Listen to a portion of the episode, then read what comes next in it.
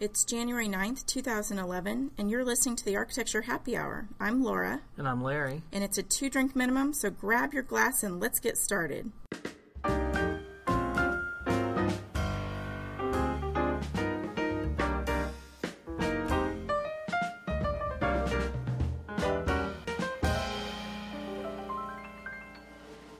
Well, Happy New Year, everybody. Happy New Year. It's 2011, and it's snowing outside. It is. This is kind of, uh, I guess, first of the season, right, for Dallas? Yeah, first of, well, yeah, completely. Because last year we had snow in December, Yes, we did. and then something in March, which was really strange.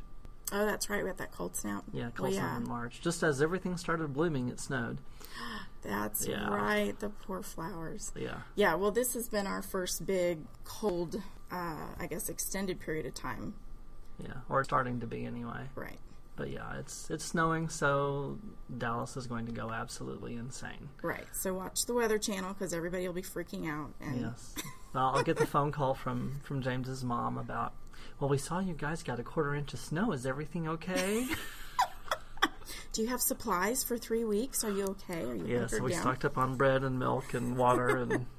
Yeah, exactly. Right. Yeah, it's a little bit of an event anytime it happens here. To get the year started off right, we thought since we're actually getting more calls for renovations and home improvement projects, that we might want to share a few tips on selecting a contractor because that can make or break a project. Make a make or break very quickly. Mm-hmm. And we thought, well, last time we really talked about finding your architect. So we figure, well, if you found an architect, which people I guess are doing or making that effort to anyway, from the phone calls we've been getting. Yeah. that maybe it's a, this would be a great topic to cover and and hopefully make the process easier for everyone listening. Right, because I know f- even for me being in the industry, the thought of hiring somebody to come actually work on my house rather than one of my clients' houses, it can be a little daunting because you just don't know unless you've got a, somebody you've been working with for a while. Right. It's a little bit you put some effort into it. Right. Well, and and even for me, you I mean, for us, it's easier for because we do a little more residential work. Right, That true. we have a, a better list of contacts to go to. But if you're an architect and all you do is commercial construction, that can be a Yeah, you may not know residential contractors Um, Right, or vice versa, really. really yeah, that's true. Yeah. That's true. So, on that note, we thought we would start with just asking your architect. Most of us, most of the architects have contractors that they like to work with, and we've worked with in the past people that we feel that we can trust, and we're going to have an idea about who might be best suited to handle your project. Is it someone that can handle the level of detailing that your project is going to require? Can they handle the size of your project? We've had residential projects that have really needed a commercial size contractor just because of the scope and the size. At the same time, we've had commercial contracts that they really needed the level of detail that is required from a residential contractor. So it goes both ways, and your architect is going to be able to hopefully guide you in that direction. And if you don't have an architect, don't be afraid to use this as a resource because when it comes to getting a contractor involved, you know, go to the people who know who to who to talk to, and even if we aren't your architect, pick up the phone, call us. We're gonna be more than happy to help you out. Yeah, because an architect who's been through multiple projects with a particular contractor, they are going to know how that contractor deals with the problem. There's no such thing as a perfect construction project. There's always going to be. Of course, there is. Oh, that's just silly of me to say that. Yeah, Yeah, I mean, sometimes you cannot avoid problems, especially in a remodel. You just don't know what you're going to find when you open up those walls. But it's all in how the problem gets dealt with. That can be, you can, it can be simple and taken care of and nobody even notices, or it can be totally blown out of proportion. You just don't want that kind of drama Right. in your house or around your project. So it helps to have somebody who's dealt with that contractor and seen the quality of work that their subcontractors can provide. Because that they've got those contractors have relationships with those subs. If they've got crummy subs or good subs, that could make or break. that makes a huge difference. Yeah. Huge difference. Once you've talked to your architect, you probably also want to talk to your friends. A personal referral speaks Volumes. volumes for the experience that you might be able to expect with a contractor. So if you've got friends who've had work done be sure to talk to them about who they used. Even if their project wasn't similar to yours, they're still going to have some good advice to offer. You might even want to ask would they use that contractor again? Would they use it if the project was larger or on a different part of their house? What would they have done differently? There's always, you know, hindsight's 2020. Mm-hmm. What how would you have approached your project differently had you known what you know now? Yeah, what what didn't I know to ask ahead of time? Right. I always like to get a personal reference and know that their one contractor may be fabulous at kitchens, but maybe they haven't done so much with an actual addition or right. foundation work or you know yeah. whoever knows who knows this guy's a great bathroom guy but that's about as far as he goes right correct well and and you're talking to your friends and you know your friends mm-hmm. so if you're talking with your friend who's very high maintenance who is very demanding and they're giving you a recommendation to a contractor you know take that information with you because if this person was able to meet their expectations and meet their needs and you know how difficult this friend can be, then you may be walking away with a really, really great recommendation. And, you know, take those things into consideration. Mm-hmm. Before you ever talk about your project with the contractor, and we mentioned this when we were talking about trying to find an architect, sit down and interview your contractor. The architect may like them, your friend may like them, but you have to work with these people over the next, it could be 3 to 12 or 14 or 18 months, depending on the size of your project you have to have a good relationship with them, and it can't be an adversarial relationship. We've had clients in the past who were convinced that the contractor was just trying to take their money. And it makes it very difficult to get a project done because you're constantly doing extra work trying to, you know, every time a pay application come in, you're doing extra review work and having conversations with the client and making sure they're understanding what is happening. And if that relationship is established at the very beginning of you know the job you know during that first interview if it's if you're not getting good vibes in an interview then no matter what level of work the contractor can do how well he can do the job it's not going to matter because you're going to run the risk of having that bad experience. So sit down and really interview the contractor and make sure that you guys have a good connection. Yeah you absolutely have to be able to trust them. Um, i was having lunch with a couple contractors in one of my networking groups last week and they said yeah, I have to have a whole cabinet for all of my clients' keys that they trust me with. And they have to make special arrangements to make sure that there's a locking cabinet wherever they keep them. And I guess I had never really thought about it, but they said, oh, yeah, I have keys from projects I haven't worked on in a couple years. But the clients say, oh, you keep the key because I may need you to come back. I mean, it's that level of trust yeah. that you've basically invited them into your home, literally. So you want to make sure that when you hand over that key, that you absolutely can trust them. If the interview goes well and you feel comfortable enough to move forward to the next step, at that point, we would recommend that you ask for examples of their work and ask for references. And a good contractor is not going to have a problem doing either. Keep in mind, if your project fits a certain style, be sure that the contractor can show you similar work you know, if it's if your project's really contemporary and all they can show you is really traditional, that may not be exactly the right fit because yeah. like we said before the subcontractors come with a certain set of skills as does that general contractor mm-hmm. and if they are only used to working with trim and crown molding right and those things can hide a lot of problems and a lot of errors if you're working on a contemporary project where there's none of that going on yeah. And those details have to be perfect. So make sure they can show you that kind of work. Yeah, for example, if you're doing a contemporary project, a really, really good drywall person is absolutely essential because that is most of your project. You've got those nice, smooth, beautiful walls mm-hmm. that will show any imperfection. So you not only does the drywall person have to be good, but the tape and bed guys have to be good, and the painters have to be exquisite. So a contractor who doesn't have access to those folks, that's not going to be a good fit for you. Of course, we realize that not everybody's going to be working with an architect, and you may just have a small project where you need a smaller general contractor or even just a specific tradesperson to come in and re- make a repair or something right. like that. Still, at the at the same time, don't hesitate to contact an architect, whether you know them personally or not, just for the sake of getting some recommendations. Even if we aren't working with you, we can still be a resource, and we would rather have you give us a call, ask for some information because down the road you may have what you think is a simple modification, and all of a sudden that contractor needs to go get a permit or needs drawings to complete something. So it's nice to go ahead and have that relationship established before an issue comes up where you need somebody to step in on your behalf. But if you don't want to go either route, then start online. You can check out the NAHB and the NARI websites.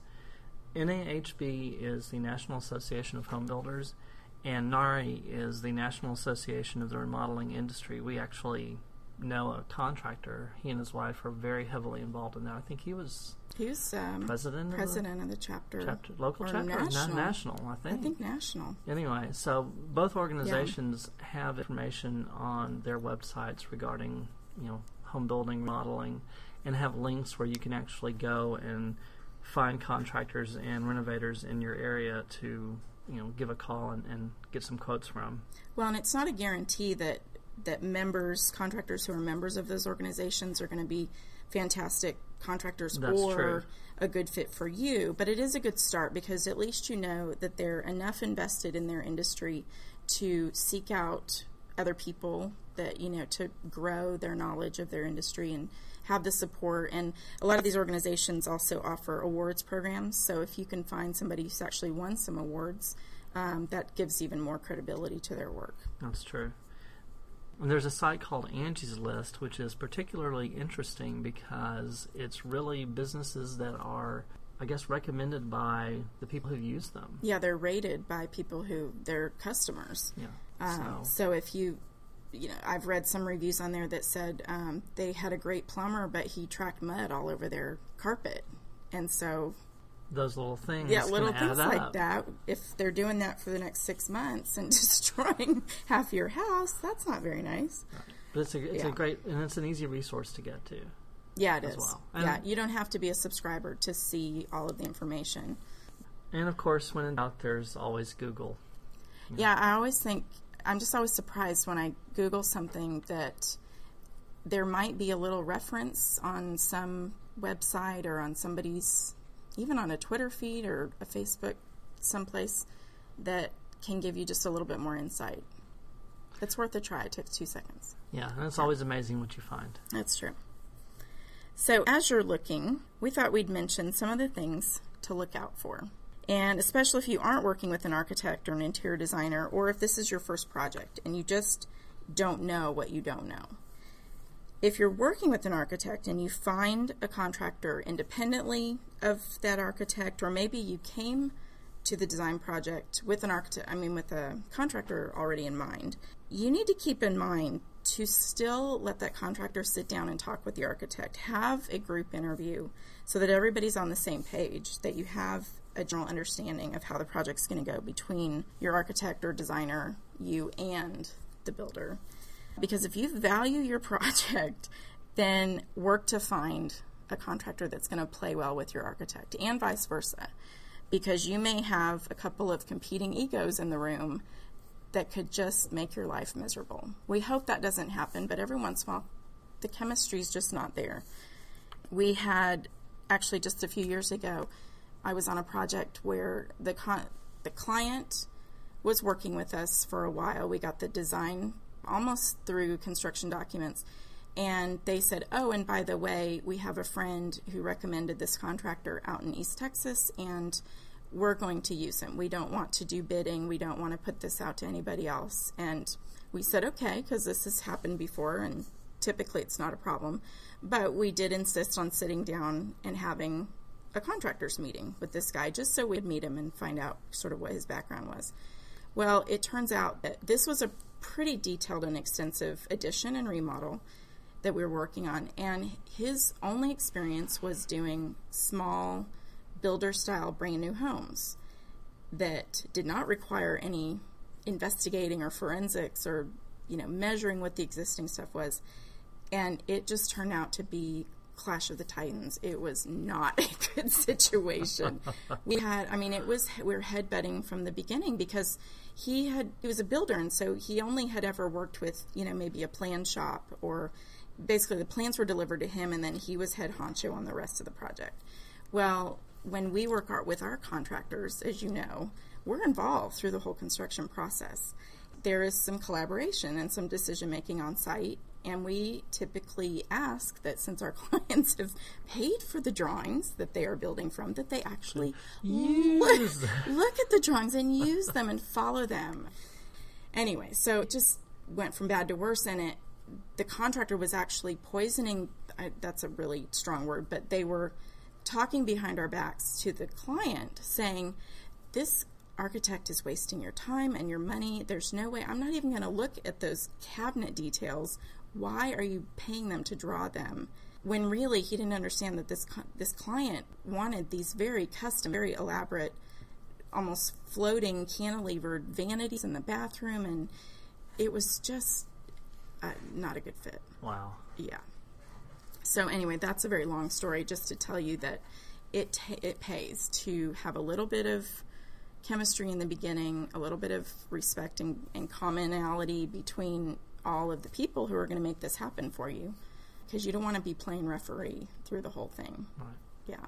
Wow. Or being forced to pick sides, because that's never good. That's never good. No. Right. Well, and if it sounds too good to be true, as they always say, Yeah. it's too good to be true. You know, it's the contractor telling you that it's going to take, oh, it'll take a month. and what they haven't told you is that the light fixtures you want or the tile that you want has a six week or eight week lead time. That can cause a lot of problems really fast. And if they're telling you that, don't be afraid to go and speak with somebody else. Get a second opinion about what you're being told because, as we found out recently, that tends to happen. That you know they're going to tell you one thing when in fact there's a real truth out there that's going to save you potentially time and heartache and money. We had um, someone call us who was leasing a new space. They're opening a salon, and they the company they're leasing the space from was having a contractor finish it out. He was telling the this particular person that well to get your CO you're going to have to have plans and this and that. Oh, and I've got a friend who can do all of that work for you for about fifteen hundred dollars. Well, it sounded kind of strange to her, so she called us and we met with her and connected her with the City of Dallas Building Inspection Department, who was more than happy to tell her, "Oh, for your certificate of occupancy, you just need to come down here and fill out the form and pay the fee, and then we'll come walk the the space and give you your CO." Two hundred and seventeen dollars instead of the fifteen hundred dollars. Not needing a whole set of drawings Yeah, just to get that accomplished. Yeah. So when you're being told something and you think, gosh, that just sounds strange, don't be afraid to pick up the phone and, and call someone and say, you know, can you give me a couple of minutes and let's talk about this? We didn't we didn't even charge her for our time because it was more of just a courtesy, you know, have her come in and sit down and say, hey. And we were able to also recommend to her another contractor mm-hmm. because she had work she had to do in the space and she certainly wasn't trusting this guy anymore. Right. So we were able to connect her with somebody who we thought would be a good fit. Also, don't be afraid to ask for additional information when a contractor brings you a bid. Anybody worth their salt is going to be happy to show you the quotes or um, any of the pricing details that they got from their subcontractors. And if they tell you they don't have them, or if they are maybe just estimates, maybe they're just giving you an allowance, then either just ask for more details on that, or you might even want to try calling another contractor to get that second opinion. Again, just get a little bit of background on, not even background, but just additional information just ask them for that detail and, and make sure that you know what you're getting yeah, and we've done that before with some of our clients, and it turns out that you know what, that tile really is that expensive. Mm-hmm. And so, if it actually is that expensive, maybe we just need to shop for a different tile. Exactly. It may not be the contractor at all. Um, you may just need to rethink your you know okay Right. i have a budget well maybe do i increase my budget maybe i need to look for alternate materials to kind of bring the cost down you Right. never know Yeah, exactly. There are lots of other value engineering things you can do if something just is not quite fitting in what you were thinking it was going to cost. right but any contractor worth of salt is going to be able to you know if he's not willing to give you detail that's a flag going up saying maybe maybe this isn't such a good good connection. Right. Well, and that kind of brings up a good point of in those numbers will be their contractor's fee. Mm-hmm. So, can we give our listeners some sort of idea of what a typical range of contractor fees might It be? It could be anywhere from if it's commercial, it could be twelve percent, it could be eight percent, it could be residential. I've seen residential contractors want to charge twenty five percent. 25% on top of the cost Right. of. The actual construction cost plus twenty five percent. Okay. So it can get pretty extensive, and you just have to look around, and that's something to consider when you're when you're talking with everyone, when you're doing your interview, and you've you've got that relationship built. And think, okay, this feels good. Let's get some more information, and that's one of those things, because you may not be willing to pay that twenty five percent. Mm-hmm. So. And another word of advice for everyone out there don't work with your family or friends. It's real tempting to because you know it's family or you know, you've known these people for a long time and and this is the work they do, but it can be a real recipe for disaster and it can end up dam- permanently damaging your relationship. Our next door neighbor, the one that bought the house that was sitting vacant for three years, Oh, right. Thank you. She's hired her brother in law to do the renovation. And what has. She was supposed to be in at the beginning of December. And they're still not done. And, oh, and you know she was thrilled to not be in over Christmas. Oh, sure. To not have her house finished. Sure. And, and they're still a couple of months away from completion. Yeah. But what's happening is, well, he's doing this at a discount. He's doing it for probably, he's probably not even getting any fee on it, would be my guess. Right. He's giving his guys work when they're not Not busy. otherwise obligated on another Right. project. Right. Exactly. But he's going to obviously the paying clients, the people really putting up money, are going to be the ones who are going to get priority. Oh, sure. And so she's of course irritated with him because he's not getting the work done in the Right. schedule that she was hoping for. Oh, and that's just the worst is when your house is torn up and you go days without seeing any workmen on the project. Oh yeah, all. and that's what's and you're just sitting around happening. going, "What's the deal?" Yeah. Luckily, she she has a house that she still owns and lives in, so Oh, she's not having to you know so she's not in this one in facing space. it every day. right, Oh, right. Thank that's goodness. good. But at the same time, you've got to remember you can fire a contractor, and you can't fire family members. So That's I'm- right. You can, but it's going to end up being the end of a relationship. Right. That's not not something that's easy to do. Okay, and finally, we can't finish this conversation without talking about contracts. It's not a sexy topic, but it's, It's really vital. a good idea. We would recommend not signing just an estimate without a clear understanding of what everybody's responsibilities are and what rights you have if something goes wrong. Right. That's really crucial. Um, the American Institute of Architects has a client contractor contract that's available for use, or the contractor might have one. In that instance, we you just want to review both of them. I mean, whatever contract is presented, just have it reviewed by somebody else, and either an architect or maybe your attorney. But somebody who knows what to look for and Right. kno- knows the pitfalls of you know construction contracts because we had a client that we were it was a small project we were just more consulting with her really and she brought us this contract from the contractor and there were things in it that we thought we would never allow this level of I guess it really was allowances as far as you know the countertops could be out uh, an eighth of an inch over like eight feet. So if you set Yeah. a pencil on it, it was just going to roll right off. Right. And that, that contract, if you had signed that, said, sure, that's fine, no problem. Yeah, I won't make you fix it. yeah, and things like that that that you know big red flags. And for what she was wanting to get accomplished, this certainly wasn't going to be a good contract for her. So make sure that you get somebody reviewing that who understands all the ins and outs and the implications. You know, maybe it's an architect to read for the parts about the you know counters being out of level and floors not being right or you know doorways not fitting correctly. And at the same time, have an attorney read it for all the real contractual things about what your legal rights are and all that sort of stuff. But Right. get some opinion. And it's maybe an hour for a for an architect to do, and you know that may be the best 150 bucks you spent. Right, You especially if it's a standard contract, it's pretty uh, obvious when something's been changed, or you know, we can pretty much walk you through that and explain what you, what your rights are and what you're going to be able to expect. Yeah, well, you should be that, able to expect yeah. from the contractor. And a lot of times in the contract, there will be mention of some sort of warranty, Mm-hmm. and typically, I think in the AIA contract, it's a year I think so. um, that the contractor has to come back and fix issues depending on whether it's labor or materials or Right. However that works a out. defect in whatever. Right. yeah. So be sure whoever you're working with uh, is going to honor that and that it is actually part of the contract. Don't just assume that they'll be thrilled To show come back up at your house and fix that. and fix things right. right. So hopefully we haven't just scared the bejesus out of you about starting a construction project, and hopefully you can take away some useful information and tips. But remember, don't be afraid to reach out to an architect, even if you are not working with an, even if you've never met one. Right.